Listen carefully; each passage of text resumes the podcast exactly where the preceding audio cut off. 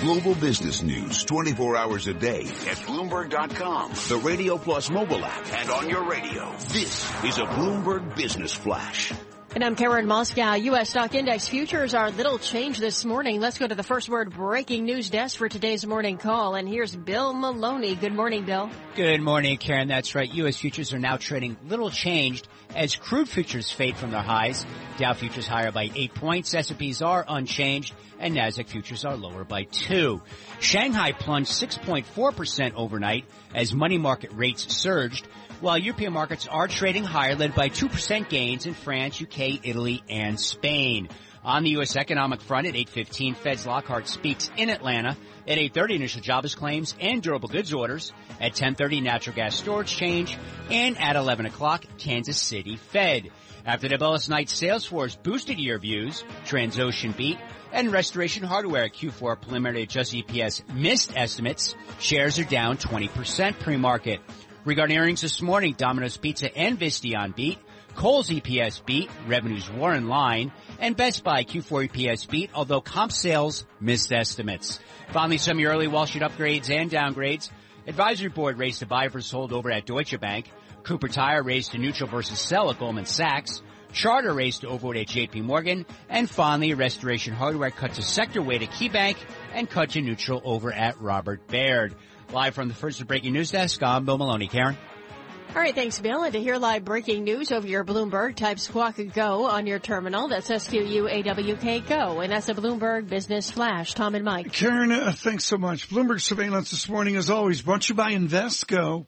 Factor-based strategies can help investors focus on a high quality, low volatility, and more. Learn more at Invesco.com slash high conviction, giving us perspective on the United Kingdom economy, all of the uproar over Brexit is John Wraith of UBS. John, if you were to have a one-on-one with the Chancellor of the Exchequer or the Prime Minister or other elites of England trying to keep the nation within Europe, what do you think you would hear? What's the number one sales pitch from elites to do no harm?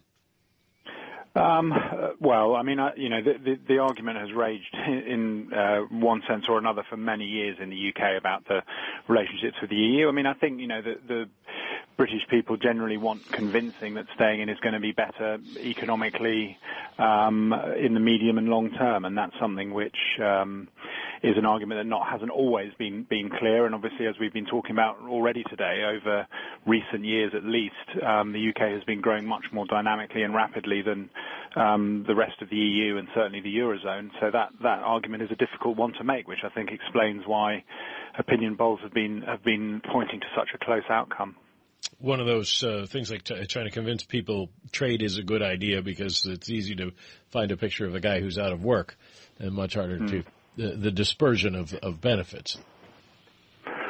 Yeah, and um, you know, again, as with everything to do with this referendum, there's two sides to, to every argument, and there are a lot of uh, voters in the UK who feel threatened by um, the open access to UK labour markets for other EU citizens, but but equally there are some who who see the sort of efficient um, labour that they bring with them and the, wider economic benefits that uh, arguably are delivered. So you know, these things will keep raging, and that's one reason why we and, most people think that the debate is going to remain up in the air until the day of the vote itself, which will, will probably continue to undermine sterling, among other things, um, over the coming months. Uh, we always talk about uh, a currency being weak or strong as if uh, uh strong was mm. good and weak was bad. Uh, what's going to be the impact on GDP in the UK from a weaker uh, sterling? how long is the J curve effect? Yeah, well, I mean that's that's one of the ironies in this is that as long as the the fall in the pound is reasonably stable and, and orderly, it's actually got a lot of benefits to bring to the UK. We're in a situation where global demand, um, as we discussed before, is potentially slowing, and therefore, uh, you know, for for, for uh, trading markets, having a more competitive currency might help tap into that lesser overall demand.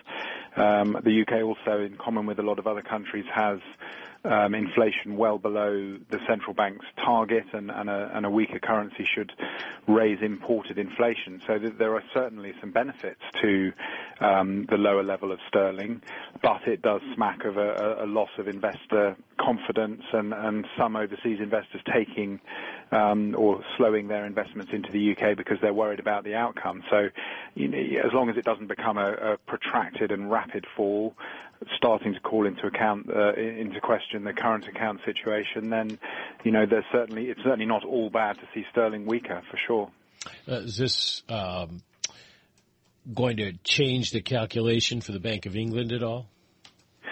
Well, they're very careful at the moment not to sound too opinionated one way or the other. They obviously can't comment on such political events as a, as a referendum other than to say yeah.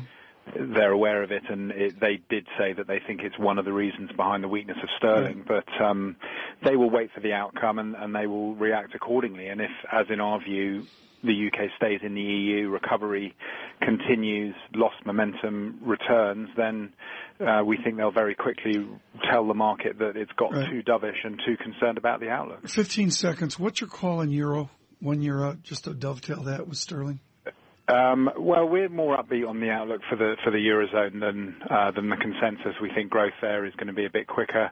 Um, as far as the sort of euro sterling exchange rate is concerned, we we see it, you know, potentially ending this year not far from current levels, um, but yeah. being fairly volatile in the interim. John Wraith, exceptionally valuable. Thank you so much. What a primer on all that's going on in the United Kingdom. And I need to give a shout out to Francine at Lacqua, who is way out front in this, Michael. She told me in Davos, before Davos, Tom, this is going to be a huge deal. You Americans don't get it. She was totally right. It's become a big deal.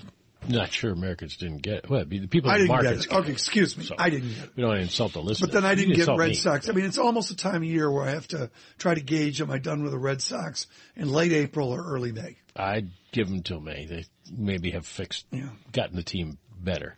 Uh, 78, 948. That's the, uh, pound euro cross. Yeah. At the moment. Euro sterling. Uh, we'll, we'll, quote that some more. i have been remiss not to quote that. What I can quote Flat euros, yields are in fractionally 173. I'm going to call it a quiet tape. Oil churns near 32 on American oil. Brent crude 34.14 right now, down 27 uh, cents. Michael mentions euro sterling, uh, 0.7894 pence. That's like Michael Spence, a Nobel laureate. The yen 112.53. Stay with us. We're pun friendly on Thursday. Bloomberg surveillance. Coming up, though, with all due respect, highlight brought to you by Land Rover. If it's in your nature to cast off the everyday and seek adventure, the Discovery Sport was built to help your search. Visit LandRover, for special offers during the only adventure sales event, Land Rover, above and beyond.